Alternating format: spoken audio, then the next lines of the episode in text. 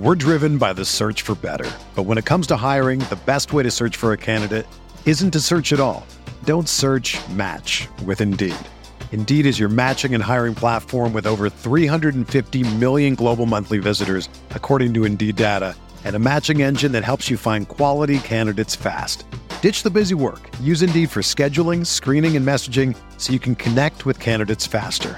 Leveraging over 140 million qualifications and preferences every day, Indeed's matching engine is constantly learning from your preferences, so the more you use Indeed, the better it gets. Join more than 3.5 million businesses worldwide that use Indeed to hire great talent fast. And listeners of this show will get a $75 sponsored job credit to get your jobs more visibility at Indeed.com slash BlueWire. Just go to Indeed.com slash BlueWire right now and support our show by saying that you heard about Indeed on this podcast. That's Indeed.com slash BlueWire. Terms and conditions apply. Need to hire? You need Indeed. What's up, y'all? It's Drewski, and I've teamed up with Mountain Dew to produce a hilarious new basketball podcast called The Dew Zone with Drewski. Learn the backstories of your favorite ballers and celebrities like Jamal Murray. Did you have like a favorite team? Was it the Raptors at the time or no? Was the Raptors even started around that time? Come on, bro. I ain't that old, fam. you talking like I'm 50. Taylor Rooks, A'ja Wilson, and many more. You won't want to miss this. Listen to The Dew Zone with Drewski on Apple Podcasts, Spotify, and wherever you listen to podcasts.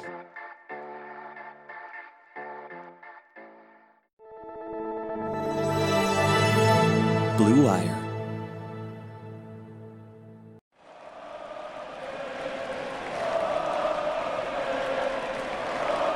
What is up, Nets fans? Welcome to Brooklyn Buzz. I'm Nick Fay. With me, as always, Jack Manuel. And Jack, we are talking about a Nets loss tonight 121 113 to the Orlando Magic. How are you feeling after this one? The Nets are human, I guess, Nick. Yeah, they are. Obviously, statistically, there were some outliers in this game, which we'll discuss. But as always, you can find the buzz on all streaming platforms, including OTGBasketball.com, NetsRepublic.com, and Blue Wire Pods. But, Jack, where do you want to start here? Look, I think, Nick, the biggest point from this game was the Nets played 10 good minutes of basketball and almost won the game. Yeah.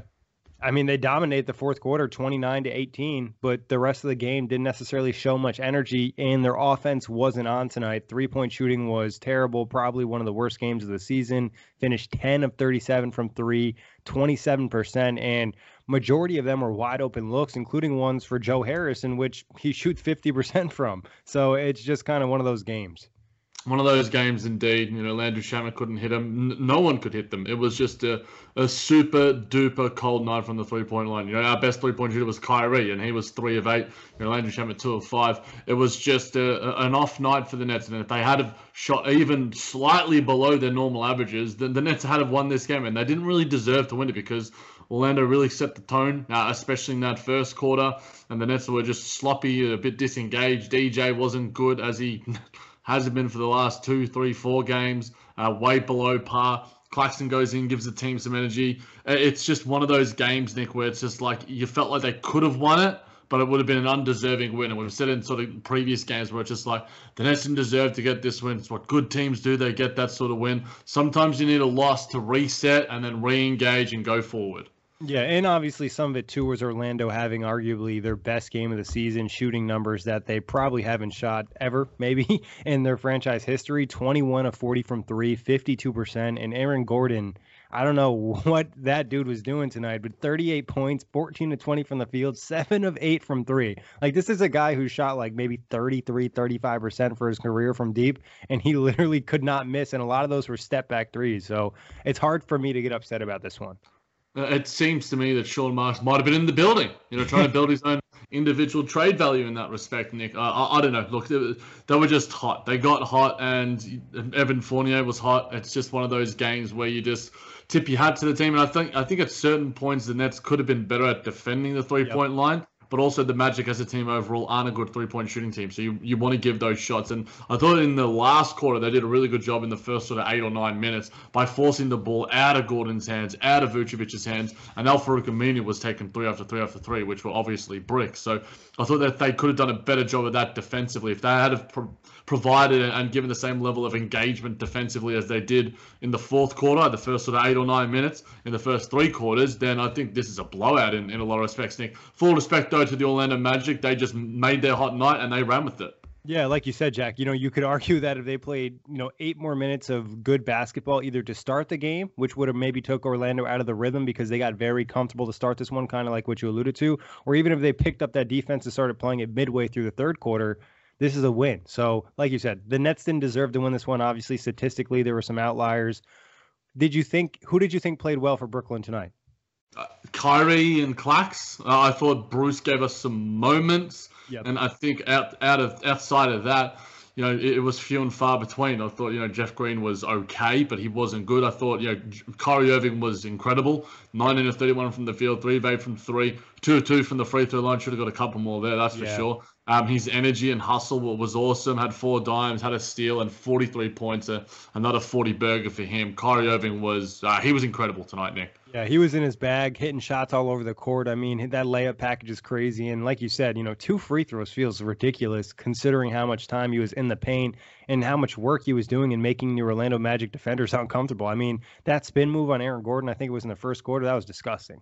Yeah, he had plenty of disgusting moves. He's just ability to just have the ball on a string. He knows where he wants to go. He knows what shot he's going to take, and he just knows every single. He, he's his mind moves faster than his body, and his mm. his body's just able to catch up and and be able to match his his mental intensity. And he was just uh, without him, the the Nets are weren't in this game at all because James Harden really did struggle tonight. And you know, only 34 minutes for him. It seems to me this one is one of the first games. Some of that was obviously foul trouble, and I think some of those fouls were a little ticky tacky. But I also do think it was a lack of sort of focus from James Harden and probably mental fatigue as well because that dude has been working. You know, 42 minutes the other night to to get us the dub uh, the other game. So I think that it's the luxury of having these two. If we had have had James Harden play at least subpar rather than sort of you know maybe his worst game as a Brooklyn net, then also it, it certainly helps us uh, be closer in in this game. Yeah, 100%, Jack. Like you said, this was probably James Harden's worst game as a net. Just looked really out of sorts to start this one. Like you mentioned, the foul trouble never really helps, and three point shot is still a little bit off, but getting in the lane. I thought Aaron Gordon had a couple good defensive possessions on him too. Mix that in there. And obviously, Kevin Durant's here. You feel like this is probably a win. So this is kind of the Nets holding off. And, you know, I can see fatigue not only in James Harden, but I feel like in DeAndre Jordan and even some other guys on the team. Like they've played a lot of basketball and they haven't had many of these like COVID breaks, which other teams have had, which will come back to bite those other teams. But for the Nets, it's been, you know, game after game after game. Yeah, I mean, we've spoken ad hoc and at length about the adding to the rotation in terms of Drummond, JaVale McGee, Richaun Holmes, any of these sort of guys. I think adding one one extra guy is is really going to help uh, in yep. terms of the front court rotation and uh, and even just a wing because there was just a the Nets are small with, without you know, Kevin Durant on this team because we saw a lot of lineups where it was basically four guards and Clax, four guards and DJ. Um, and you know you're playing James Harden as your power forward, you're playing Joe Harris as your small forward or your power forward at times because you know Tyler Johnson, Landry Shamet, Bruce Brown as your three guys, uh, three people coming off the bench with Claxton. No one's taller than six four, six five. Yeah, I agree, Jack. I think it's a little too small. We saw the Jeff Green and Nick Claxton lineup in the previous game. I thought leaving Claxton out there by himself was tough with those four guards. Later on, when he was with uh, Jeff Green, I felt like it was a little bit more in sync. Definitely, I thought that that, and we saw how they how well they do work together when they are on the floor as as a unit. You know, Tyler Johnson wasn't that great tonight. I thought Bruce Brown provided greater spurts, especially in that final quarter. I thought the lineup for him playing with Joe Harris, James Harden, Kyrie Irving, um, it, it was almost like a the previous version of Bruce Brown that we have seen because he's got the spacing down there. He's allowed to play at his dunker spot uh, a little bit. He's allowed to show a little bit of strength down there and uh, really get into the lane. There were a couple of times where I thought, you know, he almost wanted to draw too much contact. Yeah. Uh, and he probably could have finished uh, some easier shots in that sort of respect. But I do think he was an important part of the comeback uh, and, and sort of getting the team back there, especially with his uh, rebounding because you know seven boards for him in only 24 minutes, including three offensive boards. Uh, he did have five fouls in that time, but I just thought he, I liked his aggression. Did have a block, did have a couple of dimes too. So have six from the field. I thought Bruce was pretty solid for us. Yeah, I thought this was kind of a role we could see him in when he's not starting. You know what I mean? Off the bench role, bring that energy, those high defensive plays. Just really tough out there. And like you said, Jack, a couple layups that he probably would want back, but overall, really nice game. And like you said, kind of gave us that extra little boost in the fourth quarter.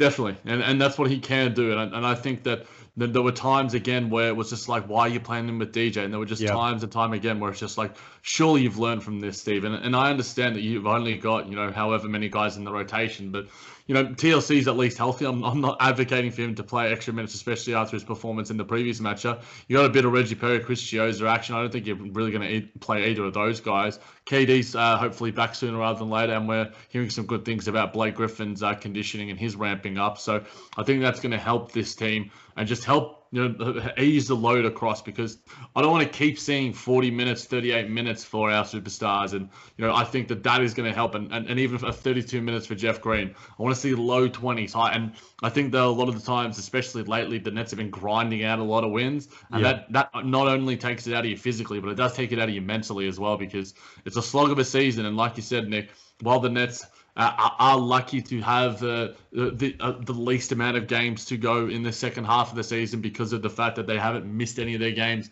due to COVID absences. It's just players that have missed it. That's going to help them. So I think in the long run, we are going to benefit once it comes to you know April, May, in the in the doldrums of the season of the regular season. At this point in time, there is still a fatigue because Kyrie Irving and James Harden both were at All Star Weekend and both were playing you know the most minutes of any. We're driven by the search for better. But when it comes to hiring, the best way to search for a candidate isn't to search at all. Don't search match with Indeed. Indeed is your matching and hiring platform with over 350 million global monthly visitors, according to Indeed data, and a matching engine that helps you find quality candidates fast. Ditch the busy work. Use Indeed for scheduling, screening, and messaging so you can connect with candidates faster. Leveraging over 140 million qualifications and preferences every day, Indeed's matching engine is constantly learning from your preferences, so the more you use Indeed, the better it gets. Join more than 3.5 million businesses worldwide that use Indeed to hire great talent fast. And listeners of this show will get a $75 sponsored job credit to get your jobs more visibility at Indeed.com slash Blue Wire. Just go to Indeed.com slash Blue Wire right now and support our show by saying that you heard about Indeed on this podcast. That's Indeed.com slash Blue Wire. Terms and conditions apply. Need to hire? You need Indeed. players are for KD's team. Yeah, and obviously, you know, having Blake Griffin would be a nice luxury right now, like you mentioned, conditioning, hopefully getting back soon. But it's nights like these where you could maybe use that other offensive option with Kevin Durant being out too. So, I mean, you mentioned DeAndre Jordan. Felt like this was a really rough game for him. You know, Vucevic obviously has that skill set. It's tough for him, but Booster, Vucevic- bu- bu- booster, bu- booster, booster. oh, and that's your boy. Yeah, Um, sauce. Sugar Ray Leonard, Roberto Duran, Marvelous Marvin Hagler, and Thomas Hearns. Legends, whose four way rivalry defined one of the greatest eras in boxing history.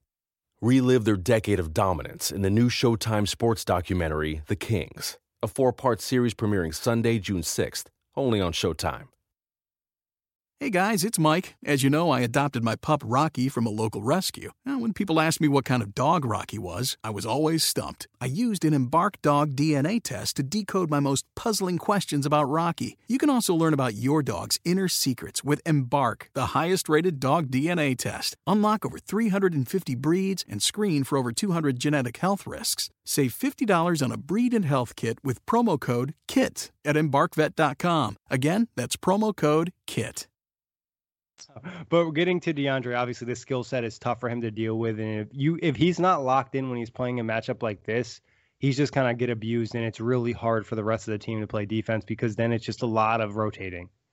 And he gave away a foul on the perimeter. I'm just like, man, TLC's not on the rotation anymore. I thought we stopped doing this bullshit. Um, it was just, it was rough watching DJ out there. There, there was few and far between plays where it's just like, oh, there's something offensively. James Harden throwing a nice lob, and James Harden can make dog shit look good. He could give them a lob and just make them look good. And and I'm not saying you know Deon DeAndre's giving us something occasionally, but you know it, it seems to me that he needs another, you know, uh, another re-engagement and maybe another spray from Steve Nash. I don't know what it is that's going to sort of, you know, re sort of focus him to be able to go, we need you, mate. You're our, our backline defender. You're continuing to start. Where maybe it is going, all right, Clax, we'll start you now, mate, because you, he played, uh, again, DJ played, you know, extended minutes, 9, 10, 11 minutes in that first quarter, and then only played 23 for the game, the same amount as Nicholas Claxton did. And Nicholas Claxton, I thought, could have played more, but again, it's his conditioning, the same minutes as we saw in the last matchup. Maybe it is a sort of shock, shock to the system and go, you know what, DJ, you haven't earned this starting spot. Uh, you certainly haven't earned closing minutes because that's what Claxton and Jeff Green are certainly much more worthy uh, and deserving of. I don't know whether that could be something that could be like a, a bit of a shock and go, oh man, I've got to straighten up and fly right a little bit here for DJ because he's just been he's been bad the last couple of games, Nick. Yeah, that really just like almost the second half of the season so far in these few games the Nets have played, he hasn't really just had that same level of juice. And like you said, he needs some type of motivation. Maybe that's giving him a couple games off so he can get rest, get his body right. You know, he is up there in age, and we saw at different points him not playing super well. But it also just kind of brings the question we brought this up a few games ago of like how much pressure is on Sean Marks to bring another center in because if he plays like this, you honestly don't want to play him in the playoffs. Yeah, I mean, it's not like Andre Drummond or JaVale McGee is going to absolutely revolutionize this Brooklyn Nets team, but it does allow for a little bit of extra competition for those minutes because yep when Claxton is out there, you know, there are few and far between the mistakes that he does make. And the mistakes that he does make are generally from a level of overexertion, which is yeah. the complete opposite of what DeAndre Jordan does. DeAndre Jordan doesn't do enough, and those are mistakes. Whereas you would rather a guy like a Bruce Brown, like a Nicholas Claxton, being too physical, being too overeager, because that's showing that they're at least mentally there and they're really engaged. Whereas DJ's just like, okay, I'll put a hand up there or I'll move over you to, and it's just like, come on, man, like you, surely you kind of lost all of your athleticism. I, I always use like the wash and the rinse cycle metaphor. He's getting much closer to getting really, really washed right now. Um, and at least in these past couple of games, I've got at least a semblance of faith that he can refocus when the games do start to matter because, you know, Pacers, Magic, these sort of teams aren't necessarily going to matter in the postseason. And when you have to just sort of realign and go, all right, 16 games, this is what we need you for. I think that that's when we might see the the best version of DJ that we have seen in individual matchups uh, this season. You know, it is 42 games in, 30 more to go. Uh, as long as we get through it healthy, Nick, and especially with DJ and Claxton and and Green and Blake and, and whoever else that chips in in the front court, that's what's going to matter. I think health is still going to be the number one thing. And look, whether it's a, conditioning and a, and a health thing like you've alluded to with DJ, one way or another, something needs to change with his individual form. Yeah, obviously, like you said, Jack, hopefully it is, you know, we see the best version of him in those 16 games because Nick Claxton on the other end is playing really well, looking super fluid out there defensively and switching. And, you know, he might have caught the pass of the season from James Harden because that was just a dime. And obviously it's going to kind of get lost in the mix because it was a loss and James Harden didn't play well, but damn, yeah, that was an incredible pass, Nick. One of the, the best passes that I've seen ever. Like yeah. I, am not again, I, I, might get lost in the source a little bit just because it was just it's it's in the the recency bias to, to an extent. But you know, it was three quarter court, if not longer, five six eighths court, seven eighths of the court length and Clax just goes up and just slams it home. And then he gets like an easier roop and it just slips through his fingers a little bit. I reckon he might have been a little bit too sweaty there because he was just just running and going crazy when he when he was out there. And he also had a, an incredible defensive play on Vooch that you sort of yeah. put out there as well, Nick, which is things that I remember when I was doing video breakdown of him uh, as soon as he came in. I was looking at his college uh, his college tape. He did that time and time again. He loves it when guys take fadeaways or jumpers over him in the post because he's like, I'm going to get this. I'm going to snap yeah. you up here. Yeah, and he's just one of the guys that has that little extra energy boost where a lot of players will just be like, "Hey, you know, we'll take we'll take a step off here, let them shoot the fadeaway. It's a tough shot." Clax, no, he's not giving you anything for free. So this is really exciting, and to continue to see progress is really exciting too. And it's giving the Nets another component. It feels like we talk about it every single game, but this is just something they didn't have or necessarily expect to have going to the season on this roster. Yeah, I mean, it's the the loss of Jarrett Allen was pronounced, Nick, but you've got Nicholas Claxton waiting in the reserve as not necessarily a facsimile because they are different players, despite the fact that they are both incredibly gifted athletes at their position and they provide you a, a little bit different. I think Jarrett Allen is one of the better rim protectors in the league, one of the best shot blockers, and Claxton is similarly in that respect, but I think he's better on on jump shooters and, and, and in the post and, and, and those sort of respects, and an incredible uh, um, um, perimeter defender for a guy of his size. The way his just feet sort of move and in possessions against Aaron Gordon, watching him tonight, Aaron Gordon is a, a great athlete, and just you watch just the lower body of Claxton. You don't even watch the what uh, his hips below. The way his feet just move so quickly, and he's able to just realign his knees and his legs. Um, he, he's an incredible, incredible fluid athlete for a guy of his size. So, look, it's going to keep going. And, and Nick, I guess I wanted to sort of ask you. I know you mentioned, I think, on the previous pod after the Pacers game that you don't think you don't want or you don't think Clax will play 30 minutes this season. Do you think the Nets are going to need him to play 30 minutes if like it comes down to in that postseason basketball at the very least. I mean, it could be a possibility, but I, I honestly, if the Nets need Claxton to play 30 minutes, I might be a little bit more concerned given Kevin Durant is coming. You know, if you were saying without Kevin Durant, sure, but with KD there, there might be opportunities not to play him. And similar to Steve Nash, I still am slightly concerned about overexerting him, especially being like a smaller guy. And you, I think you mentioned on the last show, he plays so hard that his minutes are like two times the amount of minutes of a normal player because he's just constantly out there and moving at such a high level and and that's props to him. But I, obviously you want to kind of almost protect young players from themselves. Yeah too much of a good thing i guess uh, how the saying goes and i mean i should probably it's like me whenever I go to a Coles supermarket, it's like our version of like Trader Joe's, and I buy some snacks, and it's just like, man, should I really buy two packets of potato chips here? And I'm like, yeah, I'm definitely gonna do it. Should I really buy you know cupcakes as well as cookies here? Yeah, I'm gonna do it here. and, and, sometimes you know you got to limit yourself and realize that th- there is too much of a good thing, and you got to sort of just hold it back and slowly, slowly, you know, just one snack at a time. Maybe get the smaller bag of chips. Maybe only have a couple of cookies. Um, but Claxton, I want to eat it all. Uh, he's he's just so goddamn good. yeah, I mean, honestly, think I was trying to think about it like a little more while you were talking about food, which is extremely distracting. um, but you know, there probably will be some opportunities, but I don't think it's something that you'd want to consistently do at this point. I think like 28 minutes would be something that I'd look at a little bit more. Obviously, we know the Nets are super conservative, so I'm trying to think in that approach. Definitely. And look, we know that this kid has confidence. He wants to be out there. Love his comment in the last in the last game, in the post game. Uh, Brian Lewis put it out there. It's just like everyone said that we lost our depth, and it's just like I'm here, and it's just like he's not even like talking about the fact that like Bruce Brown, Tyler Johnson, Landry Shamet. It's just like you know, guys, I'm here. I'm like pretty freaking awesome. And I can't remember the last time he was negative in the plus minus when he has played since he has been entered into this rotation. It seems like it's plus six, it's plus ten, it's plus fifteen, it's plus sixteen.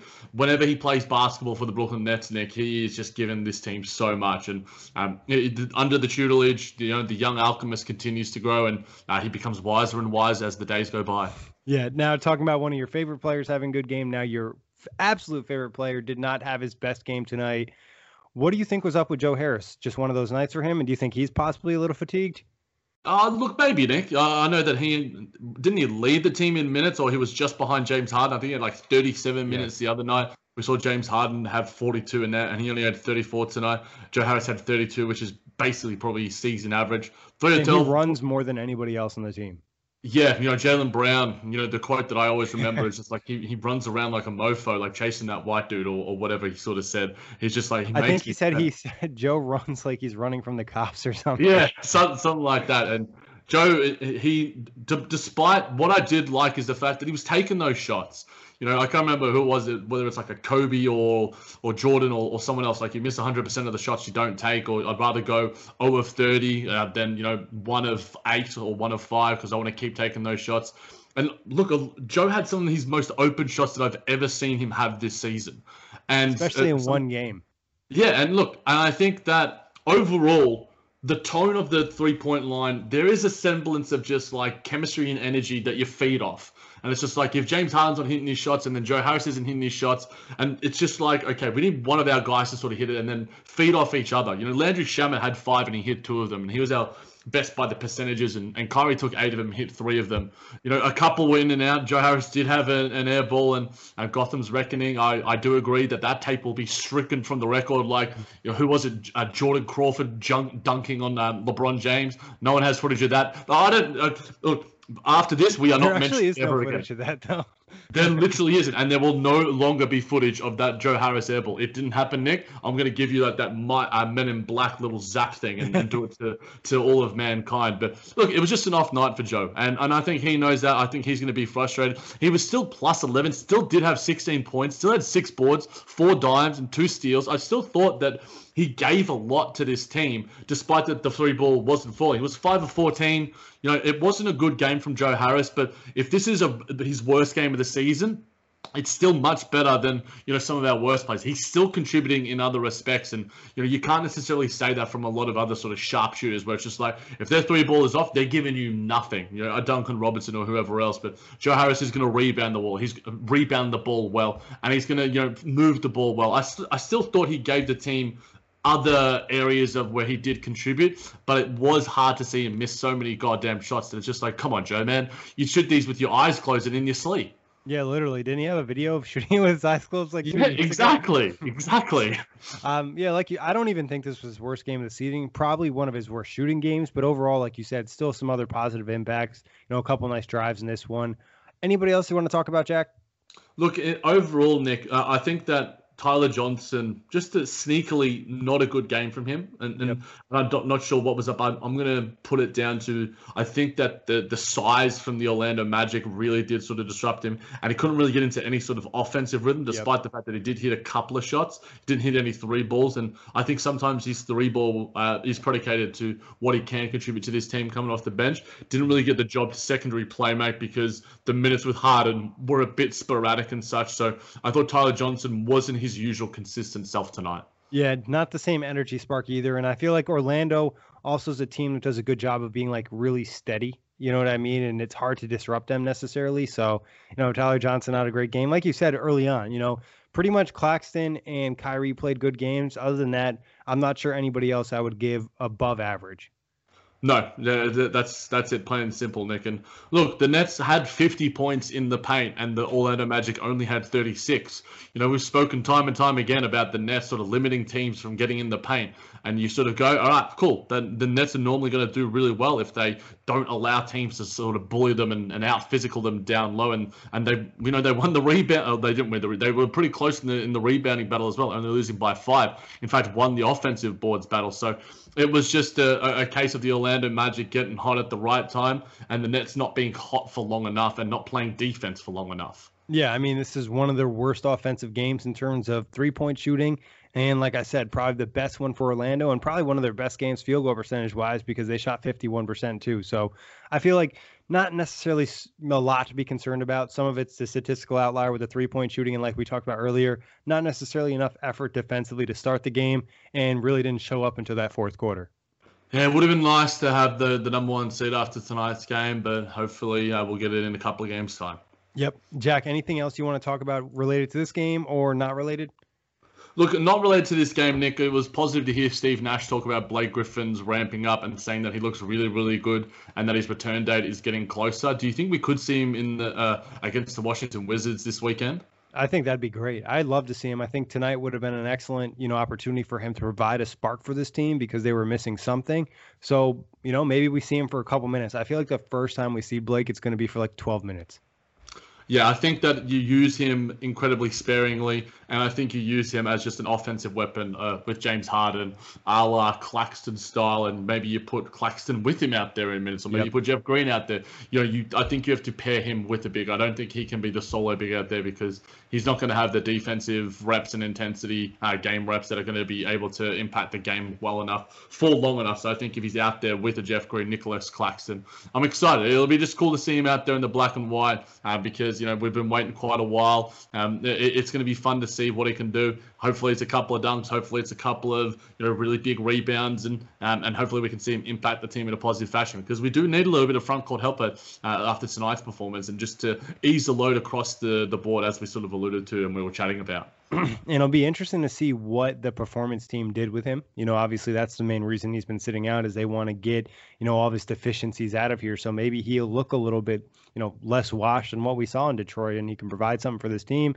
And maybe even it's an opportunity to rest DeAndre Jordan a couple games, or just like you said, Jack, give Steve Nash some options to kind of share the minutes of that front court. And he is a nice piece that you could play next to, you know, Claxton or Jeff Green, like you said, because of the versatility offensively.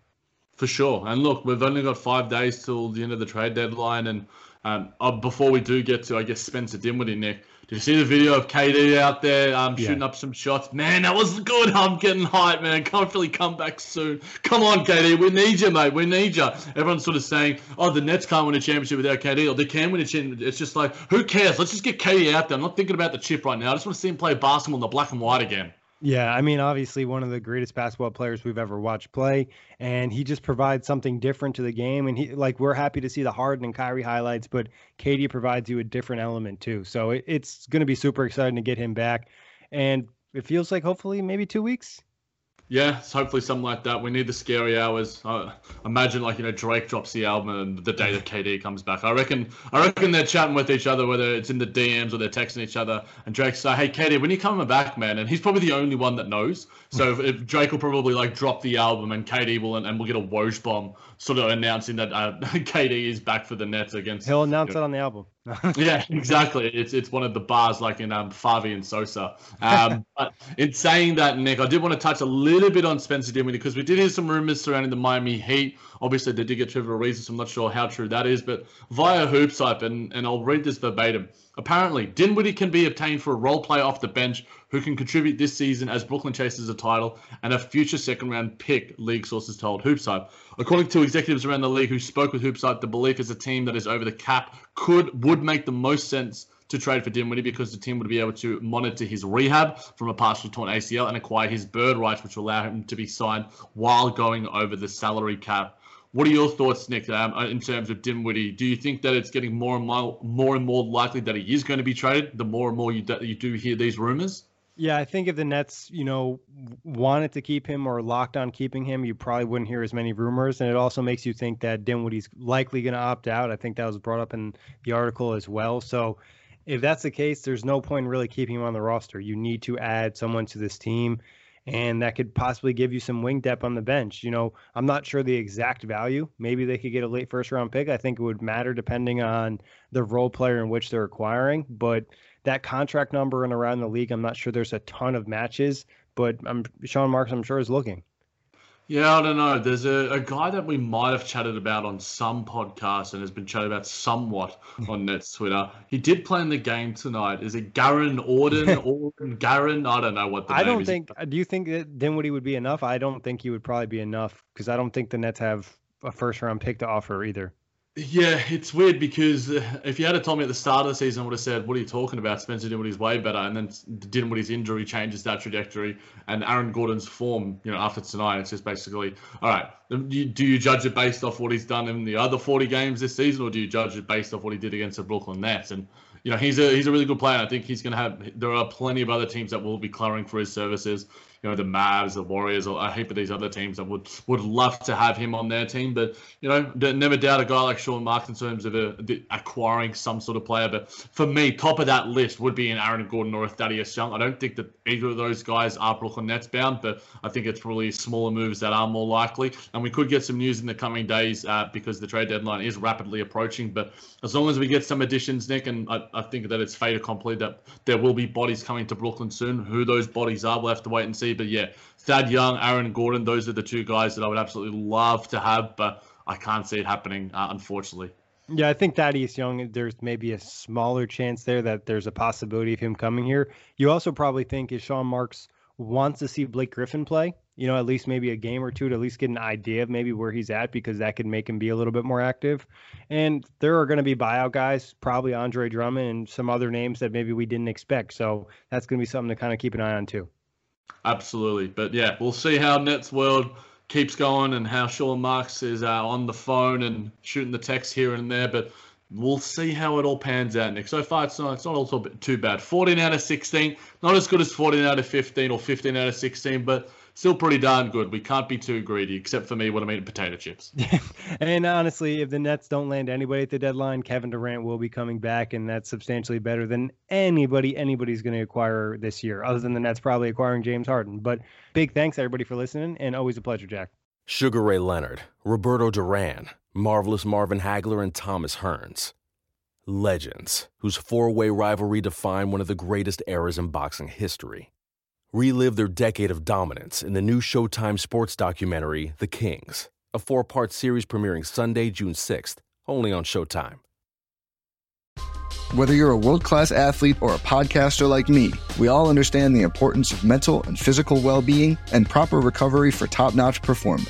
That's why I'm excited that Unified Healing is sponsoring this podcast. Unified Healing is a new and super innovative global network of wellness centers powered by Energy Enhancement System, or EE System. If you haven't heard of the EE System, you'll want to listen up. This technology promotes wellness, deep relaxation, purification, and rejuvenation.